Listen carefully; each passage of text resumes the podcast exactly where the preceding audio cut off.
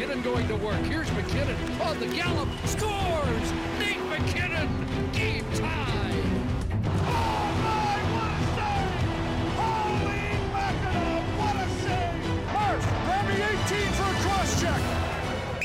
Sziasztok, ez itt a Crosscheck 47. adása, én Jani Szabolcs vagyok, és Kerek Istvánnal vágunk neki az idei rájátszásnak, amely ma, este, ma este kezdetét is veszi, 2019 óta az első a megszokott lebonyításában.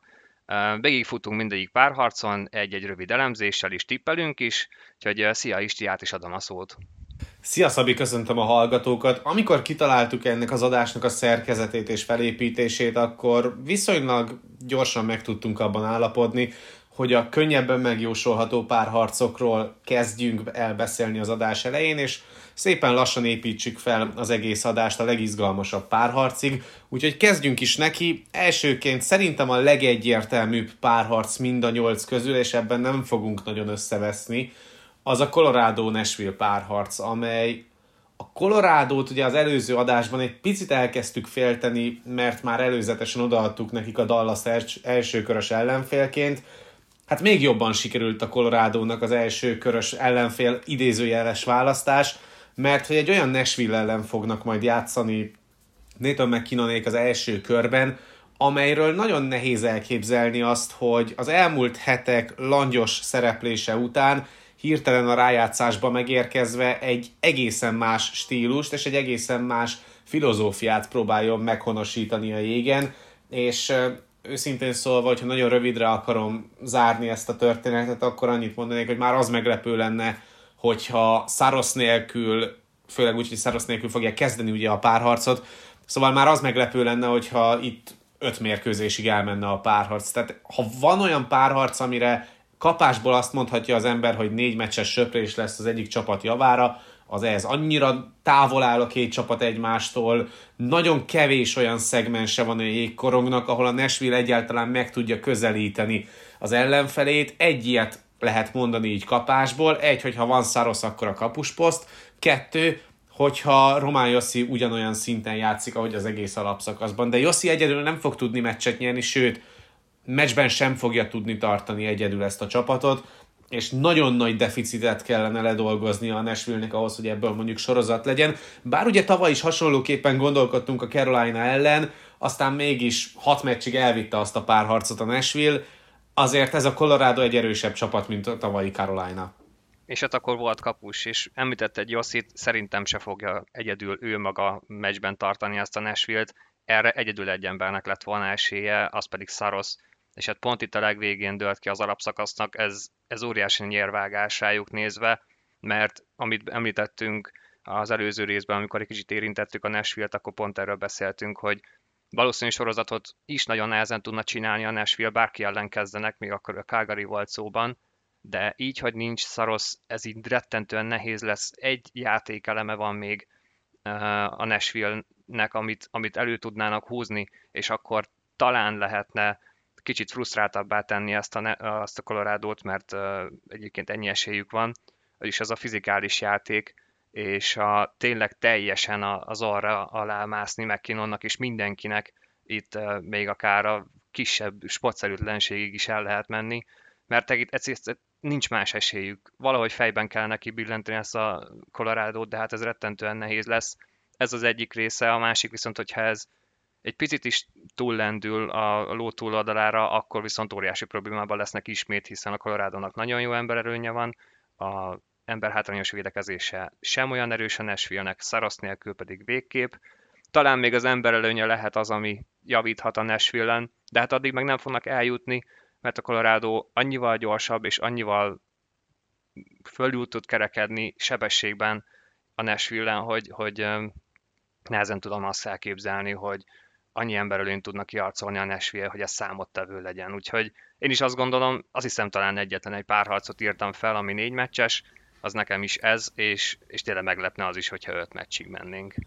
Ugye még egy gondolat erejéig térjünk vissza a Nashville kapus helyzetére. David Rittig fogja majd védeni abban az esetben a Predators kapuját, hogyha Saros nem bevethető. Hát az ő idei teljesítménye azért finoman szólva is hagy kívánni valót maga után. 17 mérkőzésen védett ebben a szezonban, és átlagban 3,57 gólt kapott mérkőzésenként, 88%-os védési hatékonysággal, de hogy nagyon-nagyon alul is teljesíti a várható gól mutatóját, úgyhogy nem nagyon van meg az a kaliber sem a, a póznák között, sem pedig a csatásorban, amivel ellensúlyozni lehetne azt a teljesítményt, illetve azt a lendületet, ami érkezik majd a túloldalról. Ugye még egy dologban bízhatna esetleg a Nashville, hogyha nagyon-nagyon fegyelmezetten játszanának végig 60 percen keresztül, vagy éppen 120 percen keresztül, vagy az egész rájátszásban, ameddig tart éppen nekik, de, de az a helyzet, hogy ahhoz, hogy ezt a Colorado-t valaki felül tudja múlni egy négy győzelemig tartó párharcban, ahhoz kell folyamatosan valami extra, és nincsen annyira mély kerete ennek a Nashville-nek, hogy minden egyes mérkőzésen, hogyha kevés gólos, szoros mérkőzésről van szó, akkor jöjjön valakitől valami váratlan, ami eldöntheti a találkozót, mert az a helyzet, hogy nincs ilyen. Tehát lehet, hogy ott vannak düsénék az első sorban, de, de ez nem elegendő ahhoz, hogy egy teljes párharcon keresztül szoros legyen a két csapat egymás elleni összevetése, úgyhogy amennyiben fegyelmezett tud lenni, és a saját harmadát jól tudja zárni, a saját kékét jól tudja zárni a Nashville, akkor ebből lehet kevés gólos mérkőzés, legalább egy. És szerintem ott kell elkezdeni a Nashville-nek az esélyeit számolni, hogy hány olyan meccset tud kialakítani ebben a párharcban, ami egy gólon dől el. Mert hogyha kapnak négyet vagy ötöt egy kétharmadon keresztül, akkor onnantól kezdve teljesen fölösleges bármiről beszélni. Itt az első harmad mindegyik mérkőzést egyébként alaposan meg fogja határozni. Egy dolog miatt lehet félteni egy kicsit a Colorado-t, hogy az első mérkőzésen milyen gyorsan fognak majd tudni felpörögni McKinnonék. Az első meccs ezért is lesz fontos, mert hogyha ott pariban tud maradni végig a Nashville, akkor viszont jöhet valami olyan szikra, ami hirtelen át kapcsolhat valamit a Nashville játékosaiban, és ismét azt a Predators láthatjuk, amelyiket az alapszak az első felében. És akkor viszont lehet ebből sorozat, de hogyha az első meccsen végig rohan a Colorado, akkor nagyon demoralizáló vereséget is mérhet az ellenfelére, és én inkább ettől féltem a Nashville-t. Egyébként ez az első meccses meglepetés, és az, hogy ott lehetne oda szúrni a nagyoknak, ez, ez mindegyik párharcra igaz, és ugyanúgy igazam azokra a csapatokra is, akiket favorizálunk egy-egy párharcba, hogy ez bizony nagyon meghatározó lesz minden, minden egyes párharcban, hogy hogyan indul ez az egész. Úgyhogy hát valószínűleg igaz ez a következő párharcunkra is. Itt a Florida-Washington-t jelöltük meg a második helyen, mint amely hát legkönnyebben egy oldalú lehet a Florida részére, ez nem akkora hatalmas meglepetés, a President's Trophy győzteséről beszélünk. És hát ellentétben mondjuk egy Tampával vagy egy Torontóval, akiknek nagyon jó szezonjuk volt, és mégis egy rettentően erős ellenfelet kapnak, a Floridának bizony um, kiutott egy gyengébbnek tűnő ellenfél, úgyhogy volt értelme annak, hogy megnyerték az alapszakaszt, és úgy keletet is, hiszen a Washington érkezik. Én nagyjából ugyanazt látom, nyilván a Washingtonban van egy picivel több erő, előrefele leginkább, mint amit a Nashville-től láttunk eddig, de itt is egész egyszerűen annyira mély ez a Florida. Én könnyen ide tudom képzelni egyébként az, hogy ez a, ez a támadó alakzat később beragad, és ebből nagy problémája lehet a Floridának, de ne szaladjunk ennyire előre, de ez nem hiszem, hogy a Washington ellen, és itt az első körben így fog megtörténni. A recept azt szerintem szinte ugyanaz lehet, mint a Nashville-nél, Nashville esetében a Colorado ellen, hogy fizikálisan kell valahogy megtalálni a gyenge pontját a Floridának is felőrölni, és igenis ugyanitt is az első meccsek, hát ha meg tudják lép, lepni egy kicsit a Floridát, hát ez nem a Special teams fog megtörténni, ugyanaz a helyzet, mint a Nashville-nél, hogy, hogy gyengék ilyen szempontból, és nagyon nehezen lesz terük arra, hogy ezt meg tudják mutatni. Az ember hátrány valószínű többször, hiszen ez a Florida az egyik leggyorsabb csapata a ligának, és bizony lesznek nagyon sokszor a, a védekező zónában a Washington játékosai. A Colorado-Nashville párharccal kapcsolatban ugye párhuzamba lehet állítani ezt, hiszen nagyjából ez a keleti Colorado-Nashville párharc, hogyha lehet így fogalmazni. Ugye ott a Nashville-nél azt fogalmaztuk meg egyik esetleges kapaszkodó pontként, hogy Saros jól véd, és akkor van esély. És aztán beszéltünk ugye arról is, hogy mi a helyzet Rittikkel. A probléma az, az itt a Washingtonnál, hogy a Capitals nem is nagyon bízhat abban, hogy itt majd érkezik a nagyon extra kapus teljesítmény, mert hogyha csak az utolsó hónapot nézzük, tehát áprilisban sem Vanecek, sem pedig Samsonov nem lépte át a 89%-os védési hatékonyságot. És akkor a fejlett statisztikai mutatókat nem hoztam, pedig abban még rosszabbul néz ki mind a két kapus, úgyhogy nagyon-nagyon nagy bajban lehet a, a Washington, és nem csak azért, mert sebességben nem fogják tudni felvenni a tempót a Floridával, fizikalitásban talán igen, és itt fordulhat meg egy picit a párharc a Washington javára, hogyha a kevés emberelőnyüket hatékonyan ki tudják használni, akkor a speciális játékhelyzetekben a támadó oldalon ez a Washington képes arra, hogy előnyt tudjon magának szerezni. A kérdés nyilván az, hogy hogyan tudja megtartani azt az előnyt, amit mondjuk megszerez emberelőnyben, na akkor jön elő az 5 az 5 elleni játék, és a fizikalitásukat elő lehet hozni, csak én attól tartok, hogy a Florida az első kört sebességből még le tudja hozni, pusztán sebességből, és nem kell keménynek lenni, mert mert a Washington szerintem ugyanazt fogja csinálni, mint amit tavaly a St. Louis próbált a Colorado ellen az első körben. Nem tudom, emlékszel arra, Szabi, vagy a hallgatók emlékeznek-e, ott a St. Louis oda ment verekedni a Colorado ellen, aztán kaptak egy hatalmas verést, majd utána még háromszor kikaptak és kizúgtak 4-0-val.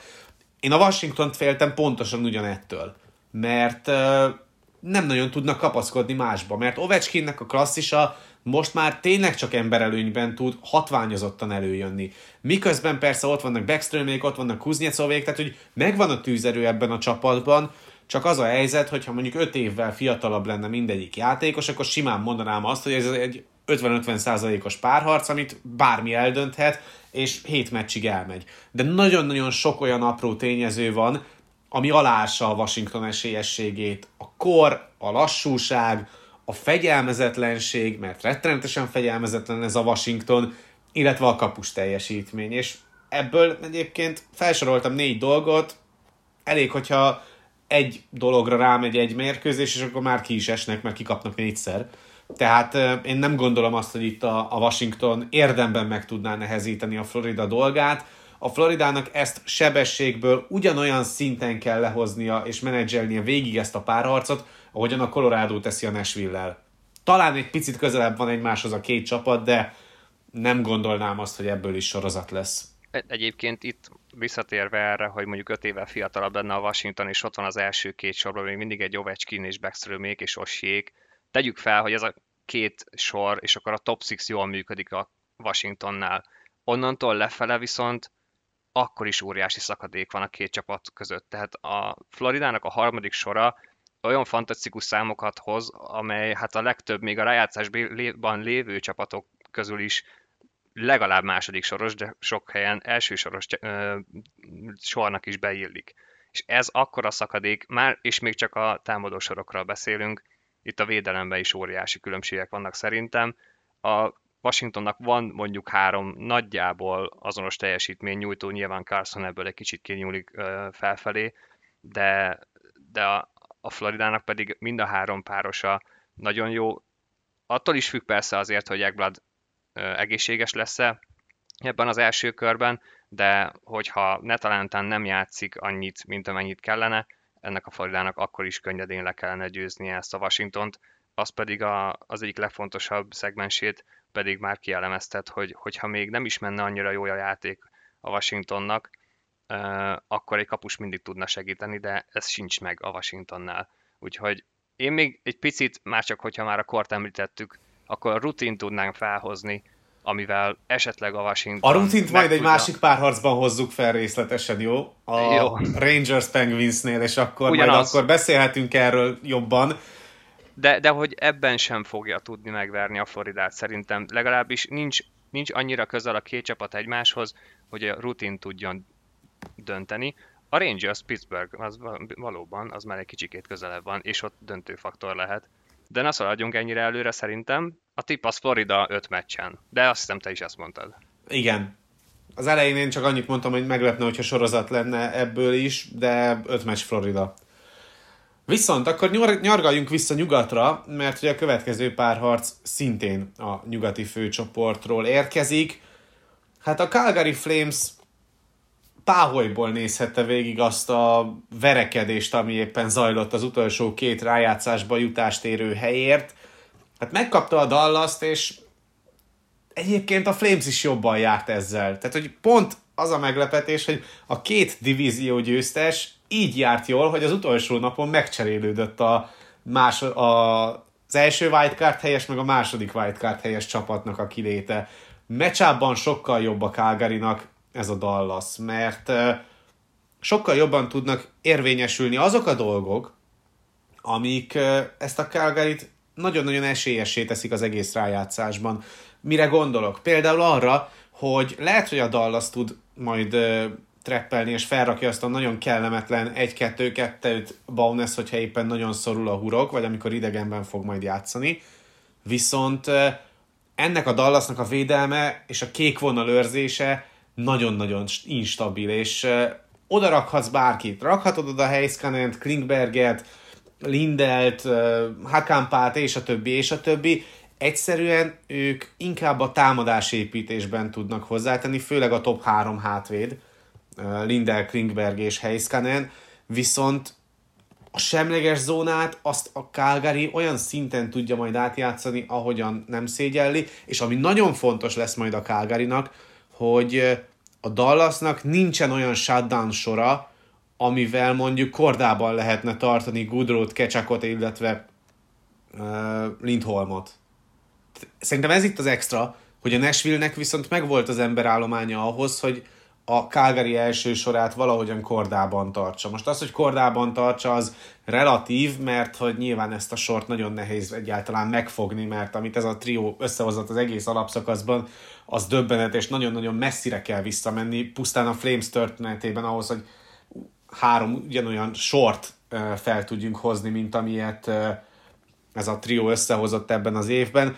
Ami viszont biztos, és ami nagyon sokat fog majd segíteni a calgary azon kívül, hogy itt van ez a három szupersztár, az az, hogy mélységben is nagyon erős ez a Calgary, és a Dallasnak meg nincsen annyi sora, amivel közvetlenül tudná meccselni ezeket, és még hogyha lenne is egy sora, amit ráállít kecsakékra, akkor mi a helyzet Manjapánéékkal, és a többi, és a többi. Tehát annyira, annyira sok feladatot kellene megoldania ennek a Dallasnak védekezésben, és akkor a támadó oldalról még nem is beszéltünk, ahol meg szintén elég nehéz dolga van ennek az együttesnek.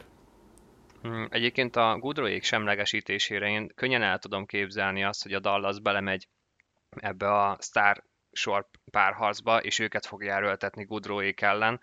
Ugye ez egyfelől jó lehet, mert hincék nagyon jól is védekeznek, viszont ezzel totálisan kilövöd a te, hát gyakorlatilag ki lehet mondani, hogy egyetlen igazán nagyon jó sorodat, amely támadni is tud Dallas részről. Szóval még hogyha sikerülne is Lindholmékat megállítani. Egyébként szerintem a Flamesnél ez érdekes lesz, hogy később Goodrow tudja azt a teljesítményt nyújtani végre rájátszásban is, amit eddig alapszakaszban, mert tény, hogy fantasztikus ez a sor, a liga egyik legjobb sora, csak itt a rájátszásról van szó, és Goodrow eddig hát nem volt a legerősebb, hogyha finoman akarunk fogalmazni. Minden esetre szerintem a Dallasnak nem sok választása lesz, tényleg csak az, hogy az, hogy az első sztársorukat meccselik Gudróikkal, vagy, vagy kitalálnak egy olyan shutdown sort, és akkor innentől kezdve végig csak a treppel is fog menni a Calgary ellen, akiket be lehet rakni Gudróikkal szemben, de ez meg egy nagyon-nagyon nehéz feladat, és utána ott van az, hogy valóban a gollövés. És a mélység ennek a Flamesnek, hát nem csak a támadó sorokban nyilvánul ez meg, hanem a védőpára is elképesztően erősek nagyon-nagyon szervezett ez a csapat, és kapusuk is van, ami, ami szintén egy döntő faktor, szóval ez is egy olyan párharc, ahol, hogyha is szépen végig szemezgeted az apró kis pontokat, mindenhol a, a Flames jön ki jobban. Nyilván az első soron lehetne vitatkozni, de hát ö, fantasztikus szezonja volt a Robertson Hinz Pavelski sornak, de ennél, ennél is jobb a Gudrú Lindholm Kecsák sor. Úgyhogy nagyon nehéz helyzetben van a Dallas. Ettől függetlenül én um, nálam ennél a párharcnál azért előjött az az opció, hogy talán tud meglepetést okozni a Dallas, de ahhoz, ahhoz nagyon sok mindennek össze kéne állnia, és legfőképpen egy, egy nagyon-nagyon erős és szerencsés első mérkőzésnek kellene tőlük is születniük, mert hogy más, máshogy nincs esélyük. De ez megtörténhet, a play láttunk már csodákat, Úgyhogy egyébként ettől függetlenül én azt gondolom, hogy itt sorozat lehet, szóval én egy hat meccset adnék a Calgary-nak a Dallas ellen. Az a baj, hogy van egy olyan érzésem, hogy egészen az utolsó meccsig nem fogunk majd eltérni a tipjeinkkel egymás gondolataitól, mert hogy én is hat meccsen adom oda ezt a Calgary-nak, és azért, mert egy-egy meccsen előjöhet az, hogy mondjuk nem megy az első sornak a Calgary-nál. Viszont az is tényező lehet, hogy a Stars egyik jelenállás szerint playoff kezdőkapusának sincsen rájátszás rutinja korábbról, úgyhogy az előttük levő struktúrának kell nagyon-nagyon erősnek lenni, hogy meglegyen hátul az az alap. Ugye alapvetően az is egy jó kérdés, hogy hogyan építesz fel egy playoff mérkőzést, hogy mondjuk ha idegenben kezdesz esélytelenebb csapatként egy négy nyert meccsig tartó párharcban, akkor honnan közelíted meg a jégkorongot? Van-e annyira jó az első sorod, hogy mondjuk támadó oldalon érkezzél meg, vagy esetleg hátulról építed fel, és a kapusposztot teszed elsőre, és akkor legyen meg egy stabil védekezés. Viszont ahhoz, hogy legyen stabil védekezésed, ahhoz kell egy jó kapus, kell egy rutinos kapus, aki minden esetben tartást tud adni neked, illetve a csapatnak. Na az a helyzet, hogy a Dallas nem tudja azt, hogy milyen tartást kaphat a Tingertől. És szerintem ez itt a legfú, legnagyobb kérdés, hogy akár ki is kerül a Dallas kapujába az első mérkőzése, vélhetően Attinger lesz, mert azért ő a jobb kapus a tandem közül, és egyébként Attingernek nagyon-nagyon jó alapszakasza volt, meglepően jó, senki nem számított arra, hogy ennyire stabilitást tud majd adni hátul a csapatnak, de, de nem biztos, hogy Attingerre már az első mérkőzéstől olyan szinten lehet majd számítani a playoffban, mint ahogy az alapszakaszban az igazán húzós mérkőzéseken lehetett viszont előtte meg a védelem annyira nem struktúrált a csatárok segítsége nélkül, hogy, hogy megkönnyítse Attingernek a dolgát, és a Calgary nagyon sokat tud lőni majd az ellenfél kapujára, és az is nagyon jó kérdés lesz, hogy, hogy Attingernek mennyit kell kijönni a kapujából, mert ez is egy fontos kérdés lesz, főleg az elején, amikor körbe fogja lövöldözni a korongokat a Calgary ész nélkül, és az alsóbb sorok egyértelműen majd a dump and fogják alkalmazni ezzel a Dallas ellen, mert sebességből meg lehet verni ezt a Dallas-t, akkor mennyire tud majd határozottan kijönni Attinger a kapujából, milyen könnyedén tudja levenni a palánkra körbelőtt korongokat, mennyire tudja azokat lelassítani, és a többi, és a többi, vagy amikor ütővel kell megjátszani a csapattársakat, akkor mi lesz? Illetve a kipattanó kérdése, mert a Calgary a második szándékú lehetőségeket is nagyon-nagyon jó arányban használta ki az egész szezonban, és a Dallas pedig az egyik legrosszabbul slotból takarító csapata a ligának. Úgyhogy nagyon-nagyon sok olyan szegmens jön elő, főleg a védőhokiban a Dallasnál, ami nagyon nehézé teszi azt, hogy ezt a párharcot megnyerje, viszont hincék vannak annyira extrák ebben a szezonban, hogy egy meccset ők biztosan el tudnak hozni, és szerintem vannak annyira extrák, hogy akár kettőt is, de ahhoz már kell Attinger is. És hát, és mi a tipped? Akkor végül is hat meccsen ugyanúgy, amit Calgary hat meccs, igen. Amit én is mondtam, igen. És hát uh, nyugaton, maradjunk nyugaton, és van még egy pár harc, ahol szintén óriási szerepe lehet a kapusnak, viszont Vettinger ellentétben itt igencsak van rutin, az pedig Jonathan Quick személye az Edmonton-Los Angeles párharcban, mert ugyanúgy, mint a Dallas párharcnál, én azt érzem, hogy, hogy lehet meglepetés itt is. Egy nagyon-nagyon picit uh, ahogy így végignéztem ezt a sorozatot, vagy ezt a párharcot, és hogy mik dönthetnek, egy picit-picit tavalyi Toronto-Montreal feelingem van, Ettől függetlenül azt gondolom, hogy ezt az Edmonton le fogja most úgy hozni, ahogy a Torontónak kellett volna tavaly, úgyhogy gyorsan el is lövöm, szerintem öt meccsen tovább megy az Edmonton, de nagyon könnyen előfordulhat az, hogy bizony meglepi a Los Angeles ezt az Edmontont, annak ellenére, hogy az elmúlt időszakban az Oilers simán verte a Kings-t. Ehhez viszont egy, egy óriási csapatmunka kell, és egy óriási védekező munka, és egy, hát egy olyan 2012-es Jonathan Quick, ami, ami megvalósulhat, hiszen van két fantasztikus centere ennek a Kingsnek, és hogyha valaki tudja, hogy hogyan kell két start levenni a jégről, az Dano és Kopitár.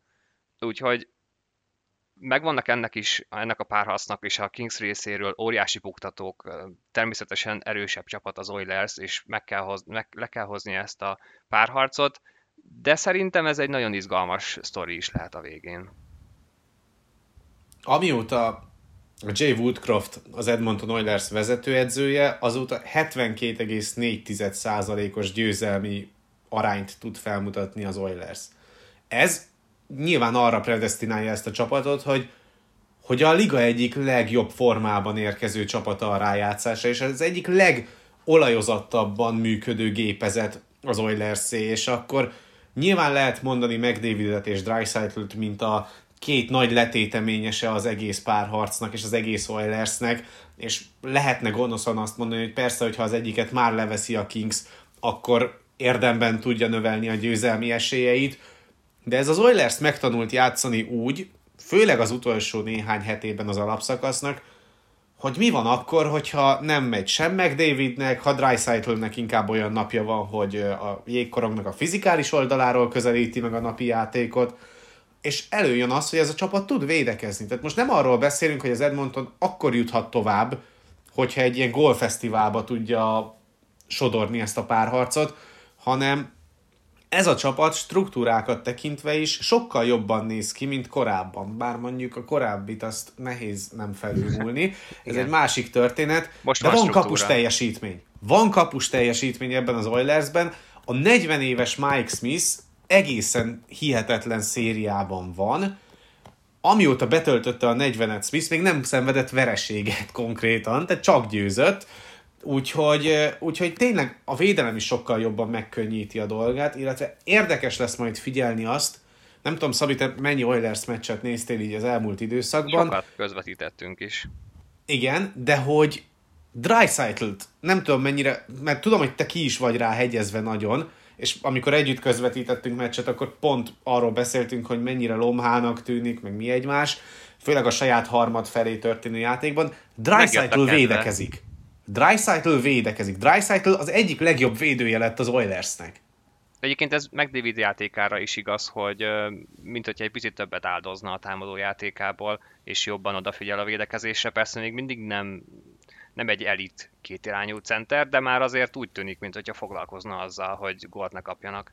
Amellett, Woodcraft előtt az egyik legnagyobb gyengéje ennek az Oilersnek az 5 az 5 elleni játék volt. Most az egyik legjobb 5 az 5 elleni csapata lett a ligának az Oilers. Tényleg nyilván szoktuk azt mondani, hogy amikor megérkezik egy új edző egy csapathoz, akkor már az teljesen mindegy, hogy kiül le a vezető edzői posztra, az, hogy más ül ott, az a játékosokat is felszabadíthatja, és elkezdi elindítani a csapatot egy irányba. De az, hogy ez az irány fennmaradjon, és akár még magasabbra íveljen, az viszont már a szakembernek a dolga. És ugye pontosan ugyanezt láttuk a Montrealnál is, hogy amikor megérkezett St. Louis, akkor egyszer csak hirtelen elkezdő, elkezdtek jönni a győzelmek, hogy akkor beszéljünk egy picit a liga alsó részéről is, mert most csak a playoff csapatokról beszélünk, de woodcraft is ugyanez volt a helyzet. Megérkezett, jött pár győzelem, igen sok egyébként, 9-1-jel kezdett az Oilers egyébként, és akkor utána jött a kérdés, hogy gyerekek, akkor most mi lesz?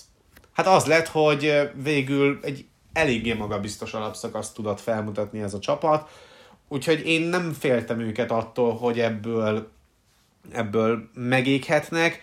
Azt viszont hozzá kell tenni, és szerintem ennek, ezt el fogja dönteni ez a párharc már rögtön az első néhány mérkőzésen, hogy ez az Oilers tényleg a rájátszásnak az egyik sötét lova, vagy egyszerűen a playoffnak a legtúlértékeltebb csapata. Egyébként egy picit visszakanyarodva arra a részre, hogy említetted, hogy az Oilers megtanult úgy játszani, hogyha nem megy meg Davidnek vagy Dreisaitelnek, és az a párhuzam, hogy hogyha jön egy új edző, akkor hirtelen minden szivárványba borul, és mindenki tökéletesen játszik. Nem lehet ez egy picit párhuzam? Szóval én egy picit még mindig féltem az edmonton attól, hogy megérkezik ez a csapat, és ugyanaz lesz, mint mondjuk volt akár a Winnipeg ellen, hogy nem megy meg Davidnek, nem megy Dreisaitelnek, mert van egy kopitár, van egy Danó, vagy van akár egy Quick, és frusztrált lesz. És ettől, ettől pedig az egész csapat az lesz. Tehát ebbe a hibába, és a Kingsnek ez az első számú feladata, hogy ebbe a hibába és ebbe a frusztrációba valahogy megpor, megpróbálni beleforgatni az egész Edmontont, leginkább elsősorban meg Davidet is vele kell kezdeni, mert akkor akkor egy olyan spirálba kerülheted az Edmonton, amiből egy nagyon-nagyon nehéz első körük lesz. Ha az utolsó hónapot nézzük meg külön támadó és védő oldalon, akkor azt látjuk, hogy kapura lövési mutatóban meccse, a meccsek lövéseinek a 63,7%-át üti az Oilers, tehát elképesztő dominanciát tud hozni a kapura lövési mutatóval az Oilers az elmúlt hónapban, ugye pusztán áprilisban, és a várható gól mutatója is 60 percre vetítve a negyedik legjobb volt az egész ligában. A szezont figyelembe véve pedig utóbbiban a hatodik legjobb volt, tehát ebben egyébként nem kellett drasztikusan megváltoztatni a játékot Woodcraftnak, ami viszont nagyon szembeötlő, az az, hogy a kapusaiknak a védési hatékonysága 92,6-ra kúszott fel az utolsó hónapra, úgyhogy az utolsó 3-4 hónapos teljesítménynek köszönhetően a szezonos átlag az már 91,6. Pedig azért ezt a védési hatékonyságot Koskinen elég erőteljesen tolta-tolta lefelé egymás után mérkőzésről mérkőzésre, és emberhátrányban is sokkal jobban néz ki ez a csapat, és akkor arról nem is beszéltünk, hogy az XG sert folyamatosan meg tudja nyerni, több minőségi helyzetet tud kialakítani, mint amennyit enged az ellenfeleknek, és a valódi gól aránya is sokkal jobb ennek az Oilersnek, mint amire lehetett volna számítani. Úgyhogy összességében egy nagyon-nagyon jó csomag jött össze, és én emiatt nem féltem őket. Egészen addig, ameddig el nem szenvedik az első vereséget a párharcban, mert ki fognak kapni, ráadásul többször is, de a továbbjutása meg lesz ennek az Oilersnek. Igazából tényleg az előbb felvetett kérdésre szerintem azt fogja majd megadni a választ, hogy amikor nyernek, akkor milyen meccseket tudnak megnyerni.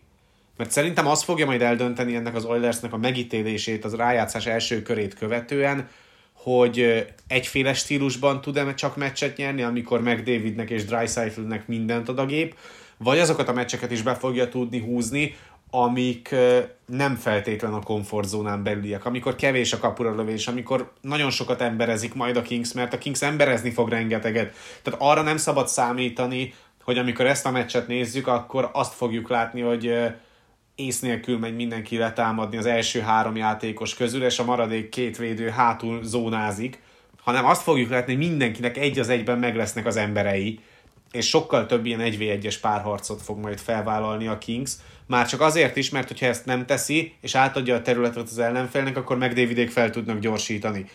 Nyilván, ha egy az egyezel McDaviddel, vagy Dreisaitl-lel, vagy Pulhujervivel, vagy mondjuk bárkit, hát tényleg egyébként támadó oldalon rengeteg a potenciál ebben az Oilersben, és nagyon-nagyon mély ez az együttes. Kingsből pedig túl kevés. Igen, akkor persze az benne lesz, hogy egy az egyben meg fog verni téged egyszer, kétszer, háromszor, de, de még így is több esélyed lesz arra, hogy limitáld az ellenfeled, bármilyen furcsa.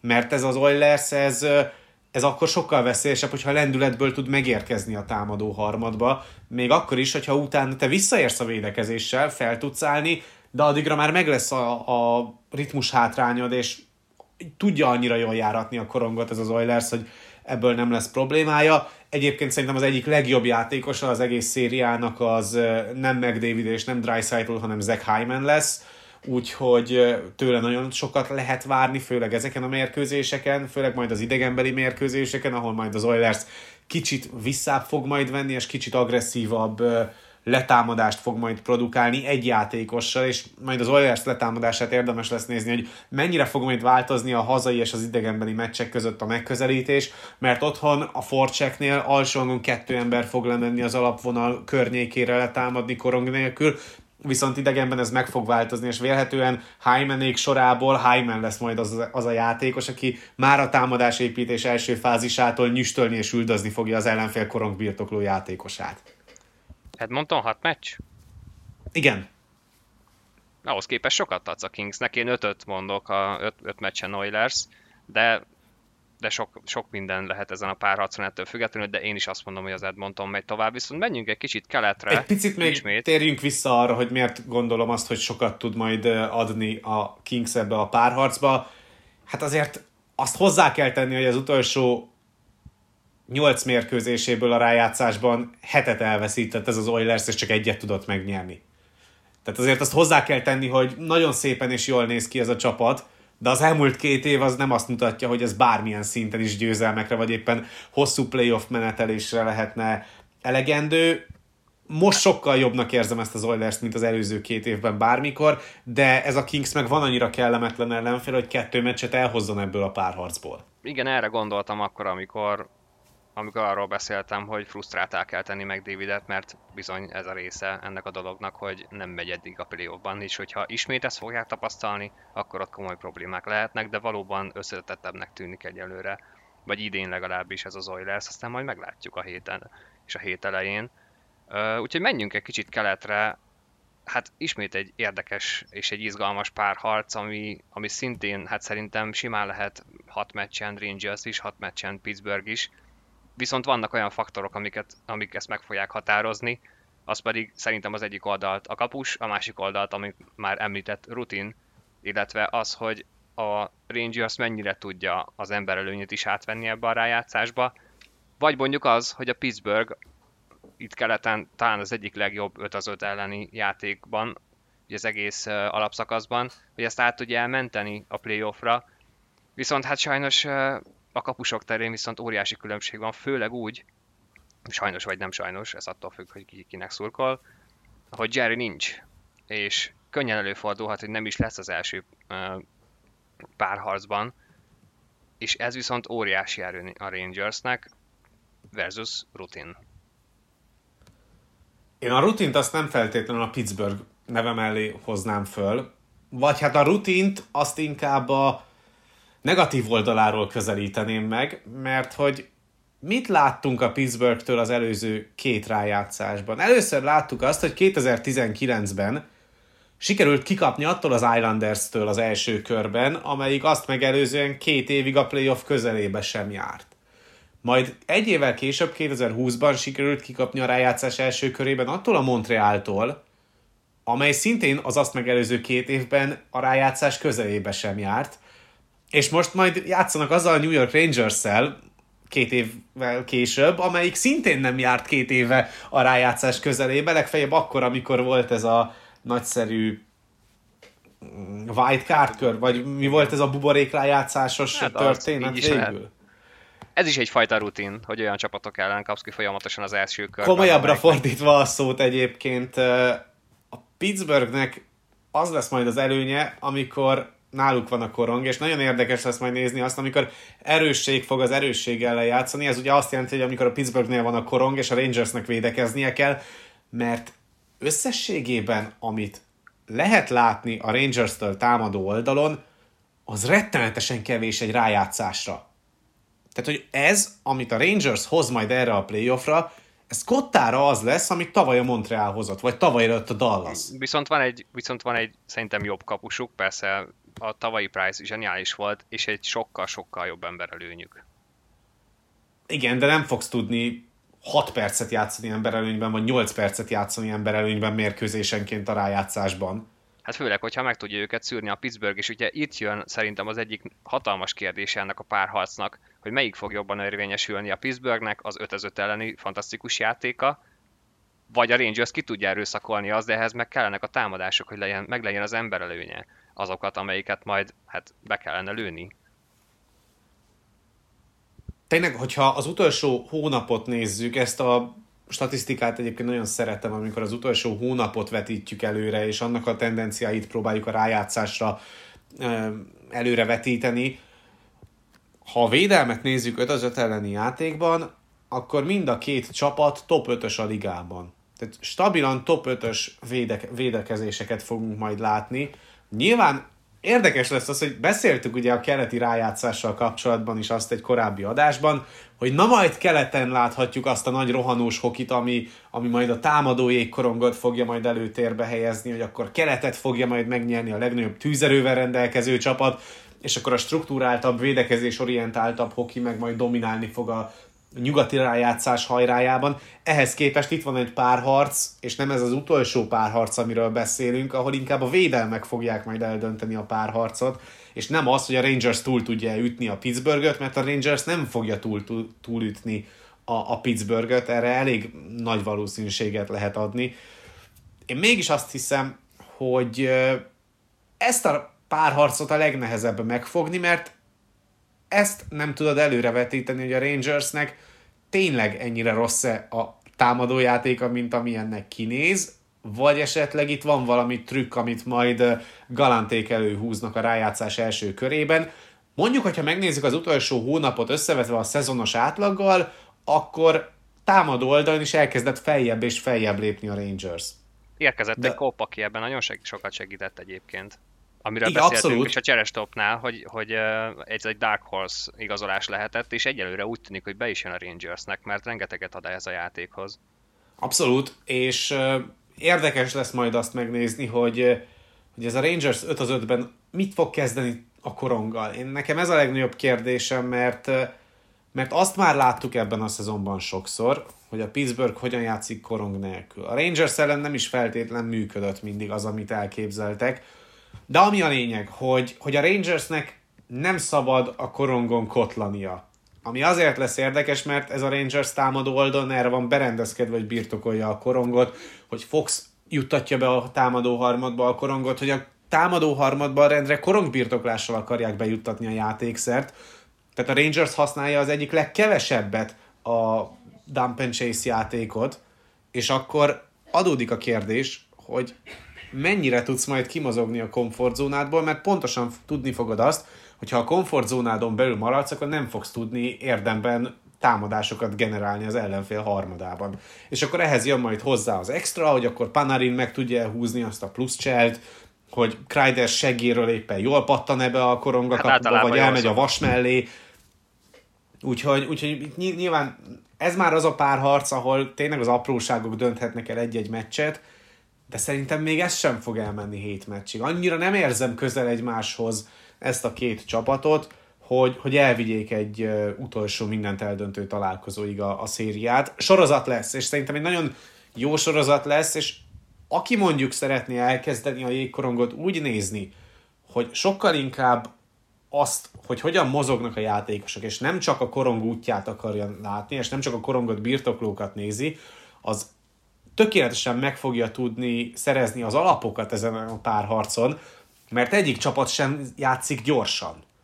És sokkal több idő van feldolgozni azt az információ mennyiséget, ami átjön a képernyőn.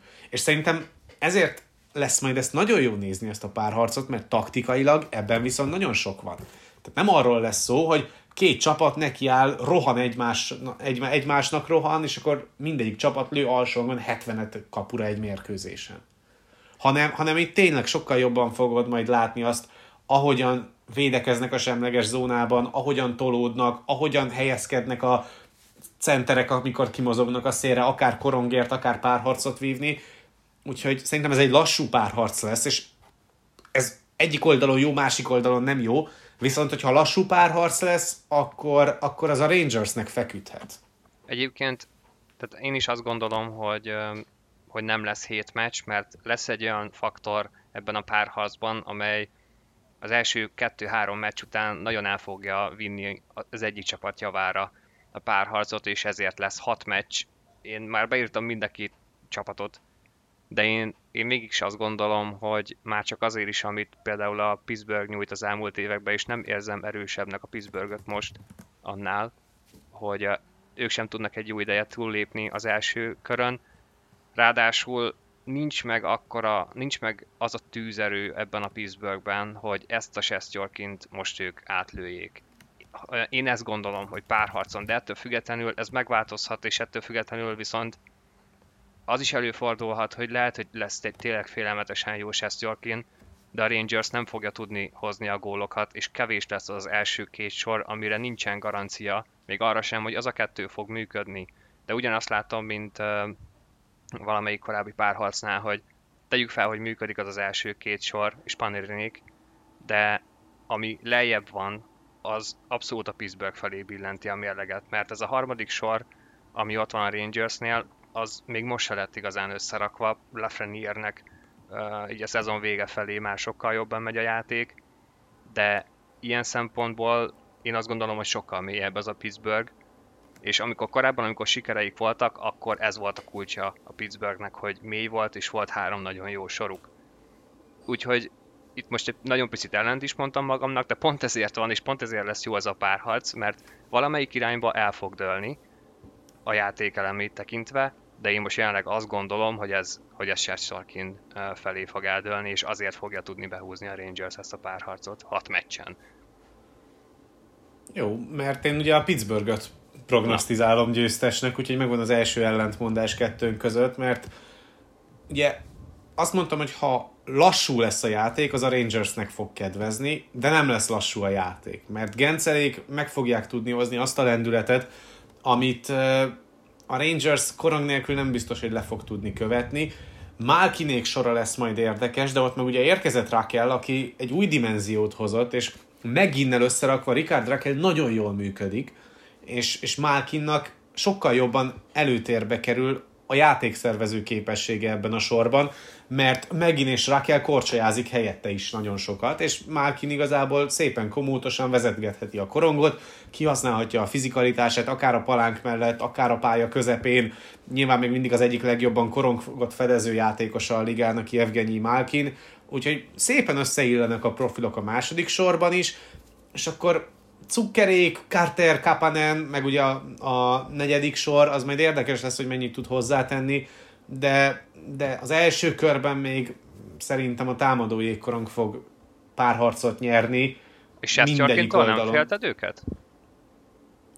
Szerintem az fenntarthatatlan, amit Sestjorkin hozott ebben az alapszakaszban. És Hosszú rájátszásra a... igen, de első körre azon még, az, én azt gondolom, hogy azon még ennyi erő még lenne ebbe a Rangersbe, és annyival nem jobb a támadó játék a Pittsburghnek, hogy pont most hújjan szét Sestjorkin. Az nagyon tudja, Én attól legyen... tartok, nekem, én, nekem egy félelmem van úgymond a rangers kapcsolatban, úgyhogy nekem se kutyám, se macskám a Rangers, tehát hogy nekem aztán teljesen mindegy, hogy végig mennek-e a keleti döntőig, vagy kizúgnak az első körben. Én még egy kicsit korainak érzem azt, hogy ők itt vannak, és szerintem idő előtt jutottak egy évvel korábban jutottak el a rájátszásba ahhoz, hogy már magabiztosan lehessen mondani, hogy ők egy pár harcra megérkezhetnek esélyesként. Ez könnyen lehet. Én, én még tartok attól, hogy persze tök jó az a szakasz teljesítmény, amit Sestjorkin hozott, de ezt már láttuk korábban másoktól is. Tehát jöttek a nagyszerű teljesítmények, akár mezőnyben, akár a kapuban, és akkor megérkeztek a rájátszásba egy MVP alapszakasz után, és teljesen összeestek. És én nem látom azt, hogy ez a Rangers másabb lenne, mint a korábbi olyan csapatok, amelyek hasonlóan jöttek, és azt nem tudom elképzelni, hogy, hogy Sestjorkint amellett, hogy nagyon támaszkodik az ő teljesítményére a Rangers, néhány mérkőzésen támadó oldalon azért fel kell mentesíteni, illetve tehermentesíteni kell. És annyira meg nincsen meg ez a Rangers, hogy ezt mondjuk négy mérkőzésen meg tudja tenni. Jó, akkor... Úgyhogy nálam hat meccsen Pittsburgh. Oké, okay, nálam Rangers, de nagyon könnyen lehet Pittsburgh is, mondom, én ezt is felírtam már, ma délután változott ezen egy kicsit a véleményem. Úgyhogy nyargaljunk vissza egy picit ismét nyugatra, beszéltünk már erről a párharcról, itt már az utolsó három párharcnál járunk, ahol hát tényleg bármit történhet, és uh, én itt is változtattam, valószínű most egy, e, így ezzel most egyezni fog a tippünk, vagy legalábbis az, hogy ki fog tovább menni. Nem hát biztos. Hát én nehezen, Honnan tudod, de... hogy én nem választottam? Lehet, hogy változtattál. Minden esetre én most azt gondolom, hogy mégiscsak Vájd a hetedik meccsen, mert meg lett nekik a hazai pálya, és akkora erő van ebben a csapatban, lélekben, ami azt gondolom, hogy a legutóbbi Vegas elleni vereség egy hét meccses párharc során hozott nekik akkora rutint, ami most átbillanti őket, és Kaprizovéknak félelmetes, ahogy megy a játék, a védelemnek is, és azt gondolom, hogy amellett, hogy sokkal jobb a Special Teams játéka a Bluesnak, hogyha ebből ki tud maradni a Wild, és képes arra, hogy kimaradjon, mert túl tudják lőni, végül is erre jutottam a St. Louis, akkor be tudják húzni ezt a párharcot, de itt is rengeteg-rengeteg apró dolog van, ami hát tényleg egy-egy mérkőzést fog eldönteni, és a végén akár egy gól döntet ezen a párosításon. Most azt mondom, hogy vágy, de, de bármi lehet, és ebből szintén nagyon-nagyon-nagyon jól fog kijönni a Colorado, mert ez egy gyilkos párharc lesz. Ugye a két csapat szinte kottára megegyezik egymással. Hogyha pusztán azt nézzük, hogy milyen meccseket játszottak az alapszakaszban, már az alapján előle lehet vetíteni azt, hogy ez egy döbbenetesen jó párharc lesz, ahogyan ezt beszéltük is az előző adásban. Elképzelni nem tudom, hogy ez hét mérkőzésnél kevesebben lezáruljon, de ugye olyan csapatokról beszélünk, amelyek egyaránt 100 pont fölött végeztek, ugye 113 lett a Wildnak és 109 a Bluesnak, megvan a, a sztárerő, megvannak benne a húzó emberek mind a két oldalon, megvan a mélység is, és mind a két csapat idén már bemutatta azt, hogy képes arra, hogy hosszú-hosszú sorozatokat tudjon felépíteni pozitív végkifejlettel. Mind a két csapatnak volt nagyon-nagyon hosszú győzelmi sorozata, nem is egyszer a szezon során, úgyhogy a fizikalitása is nagyon erős ennek a két csapatnak, tehát nagyon sok Minden mindenben lesz. tudnak alkalmazkodni egymáshoz, és amikor az egyik próbál majd valami újdonságot hozni, az a másik kapásból tud majd rá válaszolni, mert pont, pontosan ugyanabból kell főznie mind a két vezetőedzőnek, csak más mezben lesznek a játékosok. De profilokat tekintve, karaktereket nézve, játékrendszert nézve, ez a két csapat másolja egymást. És emiatt lesz nagyon érdekes az, hogy alapból mindig azt szoktuk mondani, hogy amikor egy párharcra megérkezik az egyik vagy a másik csapat, akkor a vezetőedzőnek is könnyebb dolga van, mert egy ellenfélből kell készülni. De hát itt igazából a saját csapatukból készülnek. És annál meg semkit nem ismernek jobban. Úgyhogy ezért is lesz majd érdekes az, hogy milyen apró finomításokat fognak majd eszközölni a vezetőedzők. Tehát itt az nem fog nagy változtatást eredményezni, hogyha majd nagy okosan Davison kitalálja azt, hogy na jó, akkor Erikssoneket mégis visszavisszük a harmadik sorba centerként. Mert akkor mi lesz? Semmi. Ráküldik majd Robert Tomászt, és akkor ugyanott leszünk. Igen, Tehát, de hogy... ilyen szempontból azért néha a line matchingnek nagy szerepe lehet, vagy mondjuk egy taktikai elem, ami változtat az egyik csapat.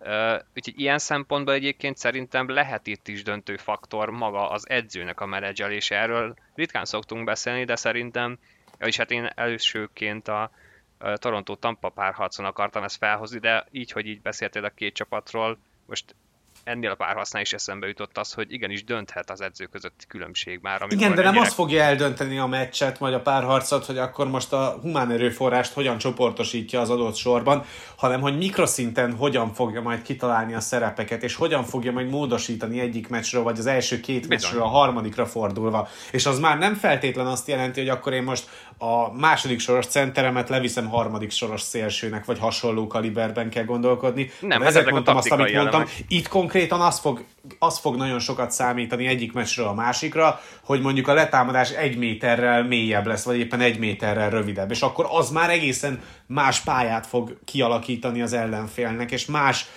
gondolati mechanizmusokat is kell végigjárni a korongot birtokló játékosnak, vagy éppen a vezetőedzőnek a kispadon. Tehát, hogy ennyire mély részleteiben kell gondolkodni ennek a párharcnak, mert, mert nagyon jó lesz, és szerintem főleg majd a rájátszás első körének a második hetén biztos, hogy fogunk adni egy meccset ebből a párharcból, mert, mert ezt mindenkinek látnia kell, és remélhetőleg a hetedik meccset fogjuk majd megmutatni ebből a párharcból. Én nem tudom elképzelni azt, hogy, hogy itt, itt ez tényleg hat meccsen eldőljön egyik vagy másik irányba, és nyilván mondtam azt, hogy na jó, ne, lehet, hogy én is változtatok, én nem változtatok, nálam a Wild elviszi ezt a párharcot, de... Hét meccsen? Hét meccsen. De most azon gondolkodom, hogy hogy a Blues. Mondjam el, hogy hány olyan meccs lesz, ami egy góllal fog eldőlni, mert szerintem a hétből hat. Én is ezt mondtam, hogy itt, itt tényleg egy-egy gólon fog múlni. Szerintem nagyon sok mérkőzés, és valószínű akár az utolsó meccsen, a hetedik meccsen is a hosszabbítás, mert... Egyébként azt is el tudom képzelni, hogy lesz majd egy-egy ilyen fluk meccse mind a két csapatnak, amikor az egy, egyik, egyiknek semmi nem jön össze, a másiknak viszont minden. De hát igazából, ameddig nem érkezünk meg a párharc harmadik meccsére, addig a levegőbe beszélünk, akármit látunk az első kettőn. Tehát ez hogyha, a párharc tényleg az harmadik meccsen fog majd elkezdődni. Hogyha ilyet látunk egyébként, az érdekes lesz, de ez már teljesen teoretikus, hogy a kapusok hogyan másznak ki ebből egy-egy mondjuk nagyobb pofonba, mert benne lehetsz. Valószínűleg rengeteg gól lesz ezen a párharcon, de hát ugye ez is egy olyan eleme ennek az egész szériának, ahol a kapusok is rettentően közel vannak egymáshoz, és mind a kettő kapus nagyon-nagyon jó. Úgyhogy szerintem ezt már úgy azért elég jól kibeszéltük ezt a párharcot, az valószínűleg leesett mindenkinek, hogy borzasztóan várjuk, és talán az egyik legjobb lesz ebben az első körben, de itt keleten, és akkor most már maradunk keleten, mert lezártuk nyugatot, egyébként ez a párharc is ma elkezdődik. Hát kialakult egy hasonló, ami szerintem talán a legjobban hasonlíthat a White St. Louis párharchoz, az pedig a Carolina Boston. Itt, itt, itt megint tehát, átmentem sok dolgon, sok dolgot megpróbáltam elemezni, de ugyanoda lyukadok, mint az előző párharcnál, hogy 50-50, és akkor majd lehet, hogy egy gól dönt. Félelmetesen közel van a két csapat egymáshoz, nem feltétlenül játék struktúrába, de eredményességben mindenképpen mind a két csapat rettentően jól védekezik. Talán egy pici ö, mélységben, támadásban előrébb jár a Carolina is, ez döntő faktor lehet, de a Boston megtalált egy olyan dolgot, amit már én személy szerint nagyon régóta várok tőlük, hogy megoldják a második sort, és úgy tűnik, hogy ez igencsak sikerült nekik, ráadásul úgy, hogy Pasternaknak megmaradt a tűzereje, és még védekezésben is javult, úgyhogy ez is egy fantasztikus párharc lesz, és ezt is nagyon nehezen lehet megtippelni, hogy mi lesz a vége. Egyetlen egy olyan faktor van, ami, ami szerintem sok embernek a Boston malmára hajtja a vizet, az az, hogy, hogy Andersen kiesett, és lehet, hogy nem is lesz az első körbe. Én viszont Toronto szurkolóként azt gondolom, hogy láthatunk itt egy csodát a Carolina részéről, és ebből akár még jól is kijöhetnek, mert hogyha valaki Hát valakinek rossz élménye van első körben a Boston ellen, az bizony Andersen, és szerintem teljesen mindegy, hogy, hogy ez most melyik csapat van, van és hogy mennyi, mennyire jó védelem van előtte. Itt fejben, mentálisan um, itt bizony talán egy pozitívum lehet a Carolina-nak az, hogy nem Andersen lesz ott, mert ez a, ez, ez a széria ez borzasztóan szoros lesz. Játszottak sokat a csapatok egymással ebben a szezonban. Mindegyik mérkőzést a Carolina nyerte meg, 16-1-es összesített gólkülönbséggel. Tehát 16-1 volt az összesített gólkülönbség ezeken a mérkőzéseken. Alapszakaszban. Nyilván, alapszakaszban, de hogy én azt nem tudom elképzelni, és akkor erre egy picit rá is tudok csatlakozni az előzőre, hogy ez a Carolina ez hogyan fogja majd tudni tartani a, azt, amit megint csinált az alapszakaszban, illetve most ebben a szezonban éppen mind fog elhasalni.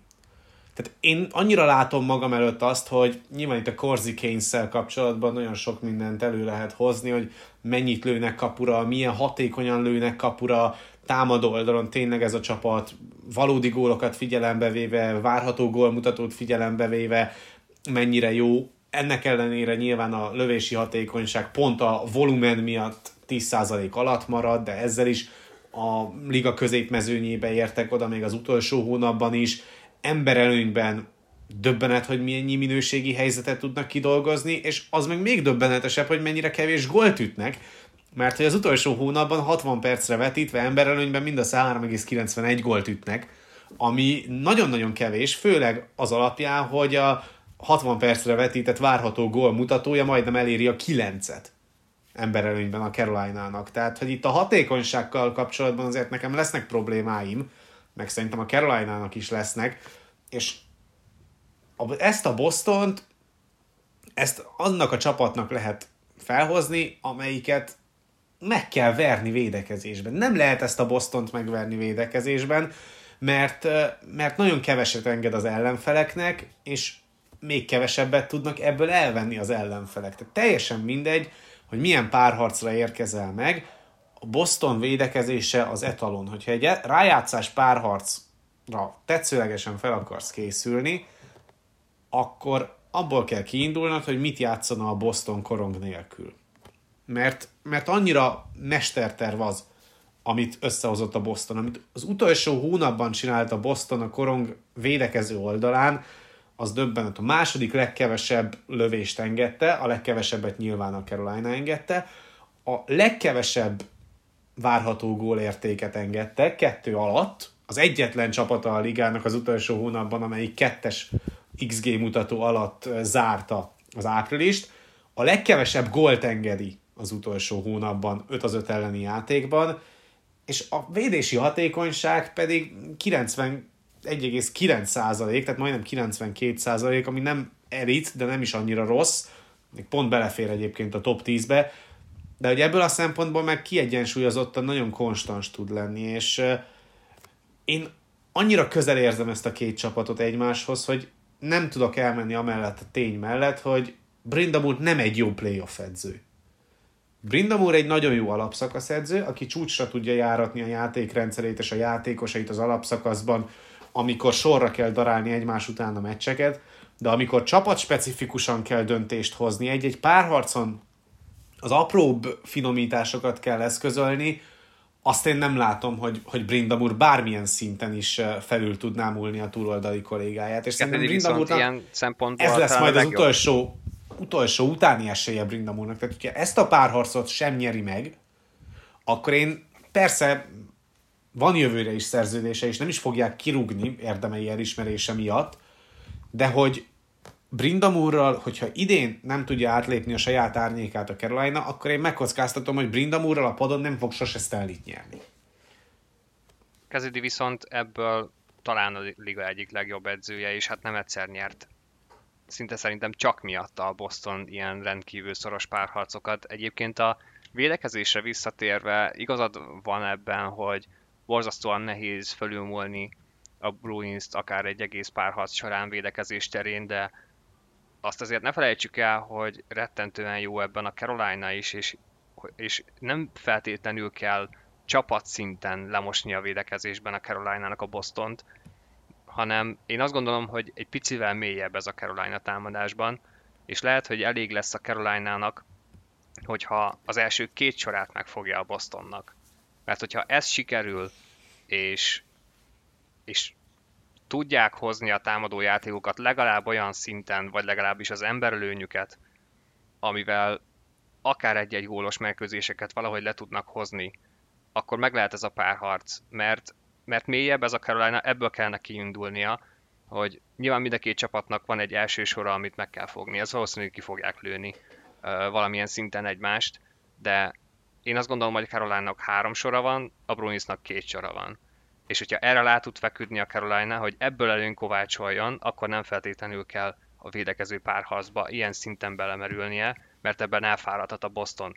Ettől függetlenül még mindig azt gondolom, hogy amit az előbb említettél, amiatt is, ez edzők miatt is, és itt viszont tényleg a rutin, tehát uh, ahogy felvezetted, a Carolina fantasztikus alapszakasz zárt, uh, 16 1 verte a Bostont, a Carolina egy alapszakasz csapat, egy nagyon jó alapszakasz csapat, a Boston viszont egy nagyon-nagyon-nagyon jó playoff csapat, és itt lehet különbség egy ilyen párharcban, amellett, hogy a Carolina lassan tényleg ugyanabba a hibába esik, mint a Toronto, és saját magát kell legyőznie, és hát a Boston legalább ugyanakkor a sárkány nekik, mint annó a Leafsnek volt, hiszen a legutóbbi párharcokat mind elveszítette a Boston ellen, úgyhogy én azt gondolom, hogy emiatt a rutin miatt és Bergeronék fantasztikus tapasztalata miatt Boston hét meccsen.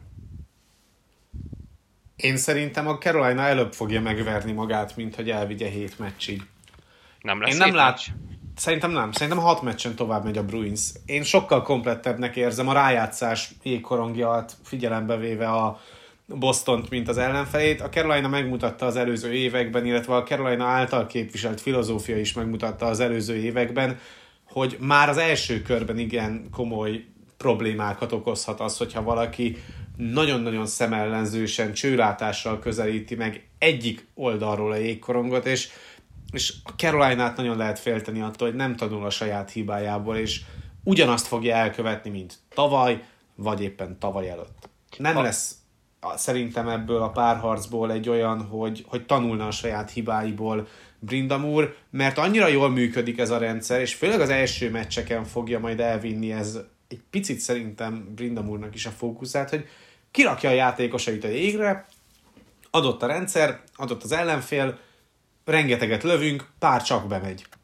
Most nagyon lebutítottam, de alapvetően azt lehet látni, és valami egyébként azt mutatja, hogy lehet, hangsúlyozom, lehet, hogy, hogy Brindamur kezd tanulni a saját hibáiból. Az utolsó hónapban Carolina sokkal kevésbé agresszívan támadt le ember hátrányban.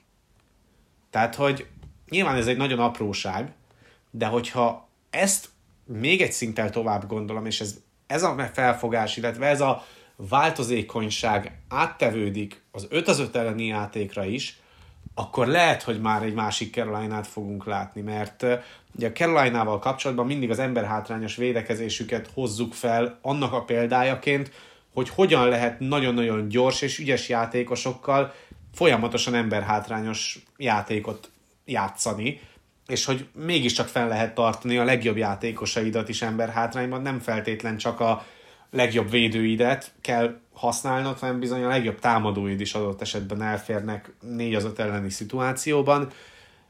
Ezen most egy kicsit visszább, visszább csavart, és tényleg, hogyha ezt azonos létszámú játékra is ki tudja terjeszteni, akkor közelebb kerülhet a továbbjutáshoz, de nem fogja tudni elérni a továbbjutást még idén. És szerintem mondom, hogy ha idén nem, akkor meg sosem lesz ez áttörés, de, de én úgy érzem, hogy a, a Carolina-nak a legnagyobb kerékkötője az jelenleg a vezetőedző, Rod Brindamur. Hát az, az túlzás, hogy soha sem lesz, Brindamurral nem lesz, hogyha nem, hogyha nem sikerül, és szerintem egyébként ez képesek lennének meghúzni ezt a változtatást, de ezek a, ezek a döntő faktor is, faktorok is ki fognak derülni az első mérkőzéseken egyébként, hogyha, hogyha 3-2-vel mennek Bostonba, és Boston vezet 3-2-re, akkor szerintem is lezárja a Boston hat mérkőzésen ezt a dolgot. Hogyha 3-2-re vezet a párharcban a Carolina, akkor viszont nagyon könnyen, és nekem én ezt tippelném, akkor ugyanúgy elrontják az az első kört, és, és ismét magukat verjük meg. A Boston pedig ebbe zseniális, hogy egy ilyen sebzett valat a hetedik meccsen kivégezzen. És hát rájátszás első körében, vagy hetedik mérkőzésen, vagy akár párharcot lezáró mérkőzésen nem fogadsz Patrice Bergeron ellen, nem. meg Brad Marchand ellen. Nem. Úgyhogy szerintem végére is értünk az első hét párharcnak, és a végére egy találós kérdéssel nyitok Szabi felé. Na. Mit érdemel az a franchise, amelyik a története során a legtöbb győzelmet és a legtöbb pontot szerzi egy alapszakaszon belül? Hát úgy, úgy érzékelem, hogy egy kétszeres Stanley Kupa győztes Tampa Bay Lightning-ot. Döbbenet ez a lebonyolítás, és az elején nekem ez tetszett egyébként, ez a, ez a wildcardos rendszer, de az a helyzet, hogy amikor ilyen anomáliák vannak, és tényleg fáj az embernek a, a szíve, mert tök jó, hogy már az első körben is látsz ilyen párharcokat. De nem, ennek nem így De ne ez legyen az első nem. körös párharc. És ugyanez a helyzet a, a White Blues-zal is, hogy, Igen. hogy sokkal jobb lenne ilyen párharcokat látni a rájátszás második körében, vagy a főcsoport döntőben. De, de az a helyzet, hogy, hogy az első körben már nagyon-nagyon két részre oszlik a liga.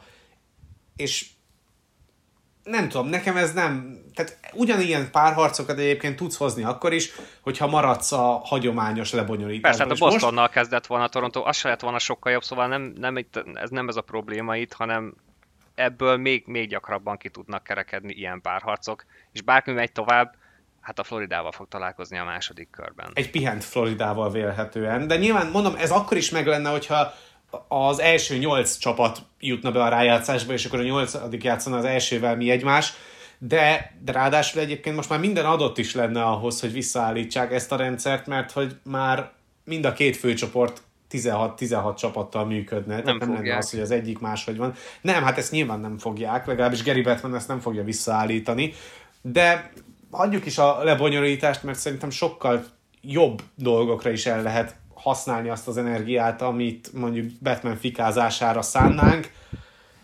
A legjobb párharc az első körben, vagy csak az általunk legjobban várt párharc?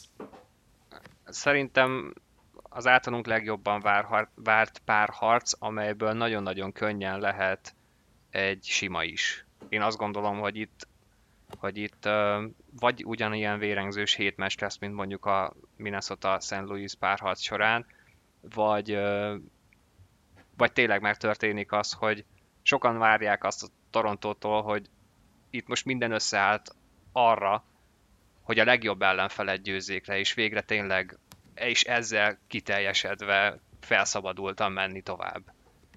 De én ezt nem ér- én meg pontosan azt érzem, hogy, hogy emiatt még nagyobb égés lesz, és a Tampa egy végtelenül rutinos, egyszerű sémával és Coopernek a, az edzői zsenialitásával ugyanúgy egyszerűen le fogja bontani Marneréknek ismét az önbizalmát, mert most van de olyan annyira sebezhető, annyira, annyira üvegből van, hogy a tampának nem kell sokat nyújtania ahhoz, hogy ez azonnal szétrepedjen. Nagyon kicsi dolgokat kell sikeresen hoznia ahhoz, hogy itt rettentően könnyen megtörjön ez a Toronto, és ebbe benne van az, hogy akár 3-0-val is elmet a Toronto, ezt még utána is, még utána is lesz ideje a tampának ezt meghúzni. Annyira ö, lélektani fölényben lehet egy csapat a Toronto ellen, hogy a tampának temérdek ideje van arra, hogy feltörje Matthewsékat. Én ezt gondolom lélektani szempontból. Ettől függetlenül um, úgy játékelemeiben erősebbnek gondolom a Torontót, mélyebbnek is gondolom a Torontót, mert talán idén el lehet mondani erről a tampáról azt, hogy nincs meg az a félelmetes harmadik sora, amivel agyonvertek eddig mindenkit. Még talán egy Braden Pondnak sem megy annyira a játék, mint korábban. Ez a Toronto papíron nagyon jó, én azt gondolom, hogy az utóbbi pár hónapban már egy nagyon jó harmadik sor is összeállt, és a negyedik sornak csak az lesz a dolga, hogy valahogy kordánban tartsa Perrit és Marunt, mert félelmetes párharc lesz. Szerintem rendtetően sok kétes eset lesz, és rettentően sokat fognak beszélni ezekről az esetekről.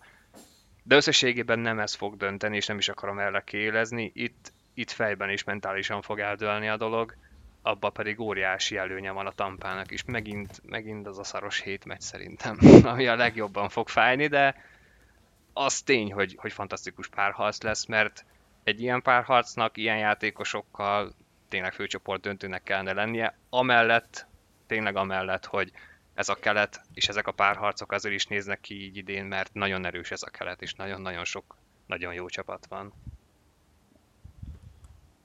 Van viszont valami, amit a Tampa tud, de a to- Toronto nem.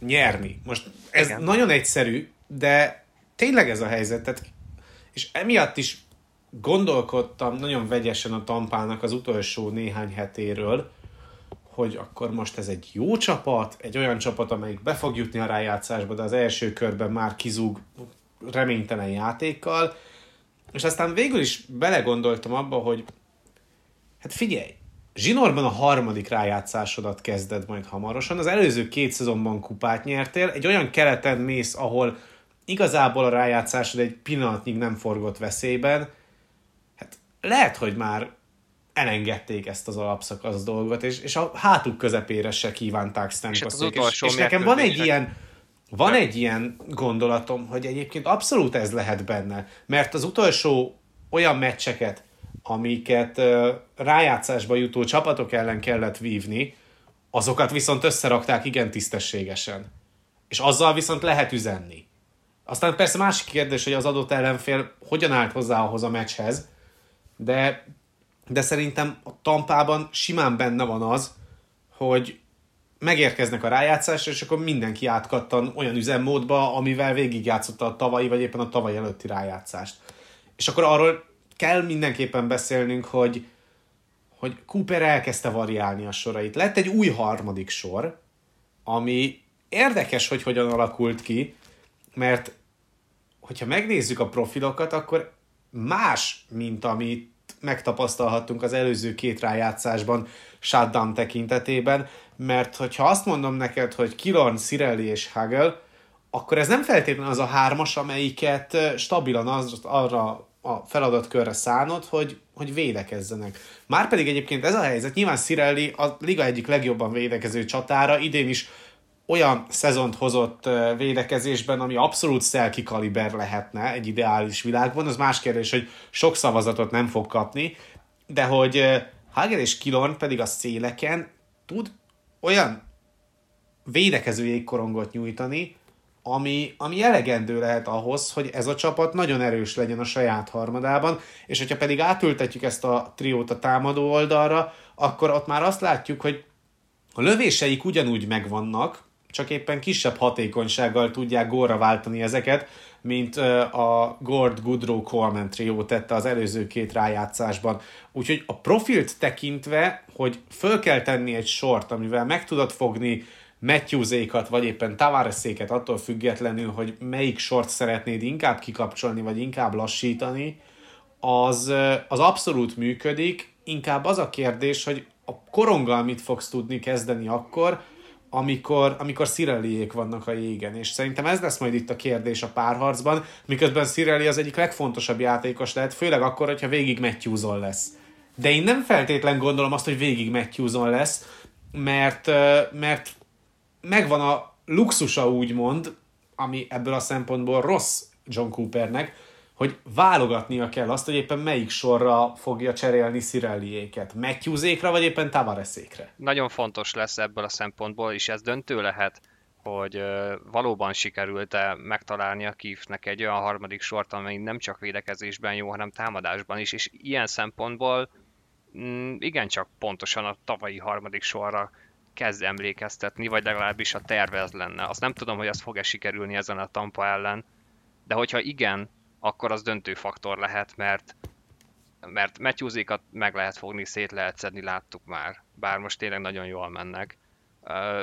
Tavares el tud vinni a két szélén, két kevésbé technikás játékos, de hogyha egy harmadik sor, akár Nylanderrel úgy összeáll, ahogy, ahogy már láttuk párszor ebben a szezonban, akkor az félelmetes lehet a tampára nézve, de még, de még mindig ott van a, a, a, ebben az esetben is az, hogy egész egyszerűen a Tampa borzasztóan rá fog feküdni a saját zónás betömörülésre, és hogy semmi teret ne adjon ezeknek a játékosoknak, kezdve attól, vagy onnantól, hogy brutális forcsekket fognak eszközölni, két emberes forcsekket, amivel biztos, hogy rendesen meg fogja zavarni a Torontót, Tampa is valószínű, hogy ha ez bekövetkezik és bajok lesznek a koronkihozatal, akkor fogjuk látni Szendint is, Szendin rutintalan, nem biztos, hogy teljesen egészséges. Mondjuk Liegren se éppen a legrutinosabb játékosok közé sorolható. Viszont Tehát ebből van... a szempontból a Torontónak egy olyan helyzettel kell egyébként szembesülnie, ami pedig nagyon pozitív az elmúlt évekhez képest, hogy nincsen gyenge pontja igazából a védelemben, mert még hogyha a Szendin hol páros raknád fel a jégre, azzal sem lennél feltétlen meglőve, pedig jelenleg most ugye az a helyzet, hogy ez a két játékos folyamatosan ki fog maradni, és ott vannak jegelve a rotációban adott esetben, hogyha egyik meccsről a másikra szeretne valamit változtatni Kif. Giordano tényleg, hatalmas lökést adott ennek Tényleg nagyon mély ez a csapat. Nagyon-nagyon mély ez a csapat. Giordano is amióta megérkezett, azóta a torontós időszakában azt hiszem 60% fölötti XG-sert tud hozni, és ugyanez a helyzet mellette Lilia Grennel is. Tehát Lilia Grennek is nagyon-nagyon jót tett az, hogy megérkezett mellé Giordano a rutinjával és a higgadságával. És az az egészen furcsa az egészben, hogy, hogy védő oldalon még így is a tampát látod jobbnak, és tudod, mi lesz majd érdekes? Amikor Matthewsékra fogja folyamatosan cserélni Cooper, McDonald és Csernakot. Valószínűleg és ezt Keith is elmondta, Cooper is elmondta, rengeteg külföldi szakíró is elmondta, meg, meg nyilván mi is azért el tudjuk helyezni ezt a párost, meg ezeket a játékosokat. A Tampának a legjobb védője, a rájátszást figyelembe véve, az mindenképpen McDonough és Csernak, de inkább McDonough, mert nyilván Hedman nagyon-nagyon jó, de Hedman inkább a támadásra kell, hogy figyeljen ebben a párharcban, és ahhoz, hogy ez megtörténjen, hogy Hedmannak a korong skilljeit tudjuk előtérbe helyezni ezen a párharcon, ahhoz mindenképpen arra van szükség, hogy Megdana és Csernák nagyon-nagyon sok jégidőt vegyen el Hedmantól a védőharmadban, és Megdanen nagyon fizikális, Csernák, hogyha tényleg kibírja ezt a rájátszást sérülés nélkül,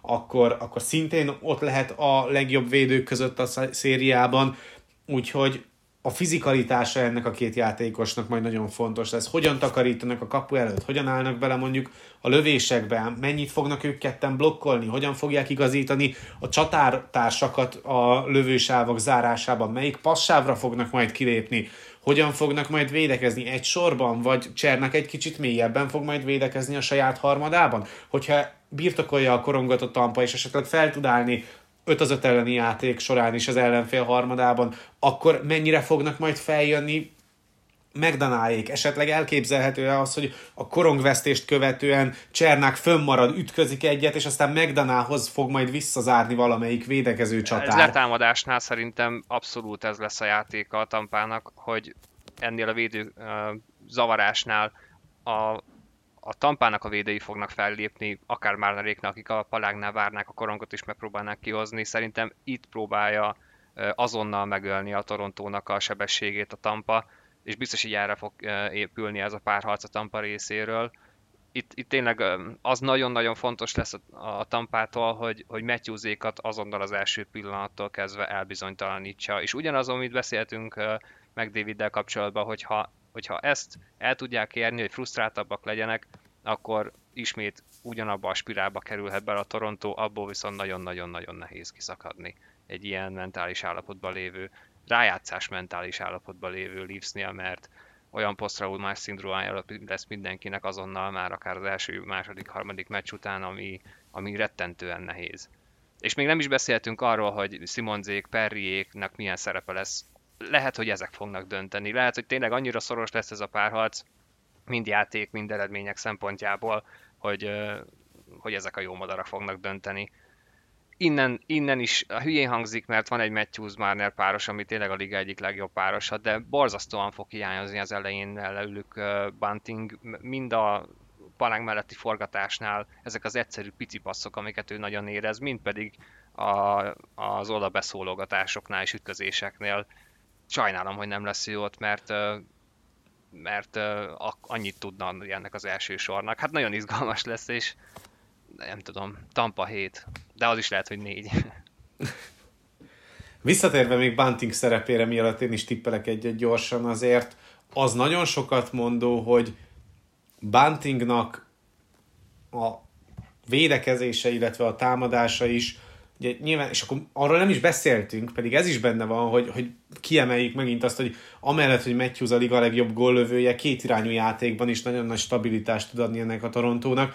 És ezt azért mondom, mert hogyha a XG-sert nézzük, vagy éppen Corsi-sert nézzük, akkor ez az első sor a liga egyik legjobb sora. És hogyha ha Buntingot is ide vesszük, mert hogy alapvetően azért ő az első sora ennek a, a, a párosnak, nem, tehát vele egészül ki az első sor.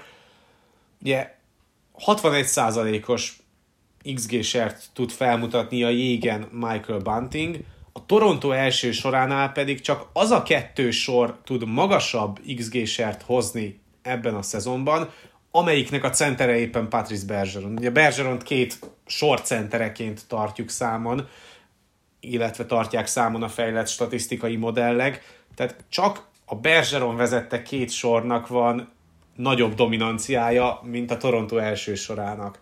Ami azért erre a párharcra megérkezve egy hatalmas fegyvertény, én viszont nem tudok elmenni amellett a tény mellett, hogy inkább azt próbálom meg kitalálni, hogy melyik játékost fogják majd elővenni a leginkább a Torontónál az újabb elsőkörös búcsút követően, vagy éppen ki lesz majd az a játékos, aki a leginkább eltűnik. És beszéltem a egy rádió műsorban mm, vasárnap arról, hogy, hogy ez a Toronto, ez idén az utolsó szalmaszába kapaszkodik, mert hogyha idén sem jön össze a kupa győzelem, és itt tényleg a kupa győzelem a tét, akkor ezt a négyes bontani kell valahogyan, mert, mert ennél jobban csúcsra járatni ezt a keretet, ezzel az összeállítással, ez alatt a fizetési plafon alatt nem lehet, sem rendszerileg, sem egyénileg, sem teljesítményileg. Ha idén nem nyer kupát a csapat, akkor a Tavares, Nylander, Marner, Matthews négyest meg kell bontani. Szerintem és nem biztos, akkor, hogy ehhez elég lesz egy játékos. Szerintem ez akkor történhet meg, hogyha nagyon csúnyán kiesnek az első körbe. Én azt gondolom, hogy még mindig a türelem, türelem lesz eszközölve Torontóban, mert uh, Tavares miatt nagyon nehéz lesz ezt megbontani. Marner, Matthews nem fogod elcserélni, Nylander viszont egész egyszerűen uh, árérték arányban majd nem az egyik legjobb szerződés a ligába, és a kapitányt elcserélni 11 millióval, hát az érdekes feladat lenne. Én azt gondolom, hogy még, még mindig fognak kapni egy esélyt, de könnyen előfordulhat, hogy, hogy nem. Egyébként itt közben látom a legfrissebb híreket, valóban Nylander lesz a harmadik sorban, Nylander, Kampfengval és Körfut lesz Matthewsék mellett, és megkapja Tavares a a két workhorse mellette Mikael és hát Ondrai Kásel visszatér az agyrázkódás után. Ő, az ő fontos ránceme lehet még ennek a playoffnak. Úgyhogy mi a tipped végül is Isti erre a párharcra? Tampa 6. Ez könnyen előfordulhat bizony. Szerintem azért, mert, mert a Tampa el fog jutni addig, hogy mondjuk otthon lezárhassa a párharcot, és amikor ez megtörténik, akkor ezt meg is fogja tenni. Az viszont alap, hogy egy meccset el kell hozni az első kettőbe, bár láttuk már olyat, hogy a Toronto 3-1-re is elrontotta. De és, és amit már említettem korábban, onnan is megtörhető lélekben ez a csapat. Ameddig nem fogja megnyerni az utolsó negyedik mérkőzését a Toronto, addig, addig az a csapat úgy fog hozzáállni minden egyes meccshez, hogy bármikor el lehet veszni. Legyünk túl rajta valahogyan, és nyerjünk. És pont ez volt egyébként tavaly is a probléma a Torontónál, hogy érződött az, hogy 3-1-nél, mintha ez a Torontó megijedt volna attól, hogy tovább juthat. Bizony. Úgyhogy hát végül is szerintem is átvettünk mindent, beszéltük minden párharcról, tényleg igazán most, most indul a, a szezonnak a lényegi része, kicsit ki is ázott a hideg, eljutottunk ide is május másodikán, hajnalban kezdünk Toronto Tampa bay az Arena 4-en 1 óra 30-kor, aztán pedig csütörtök hajnalban, hogyha ezt jól mondom. Igen. Akkor pedig... Akkor péntek hajnal, péntek hajnal, péntek hajnal, hajnal 3.30-kor Colorado Nashville második mérkőzéssel folytatjuk ezen a héten. Úgyhogy köszönjük szépen, hogy hallgatatok ismét minket. Isti, neked is köszönöm, hogy itt voltál. Hajnalban pedig hajrá, és sziasztok! Sziasztok!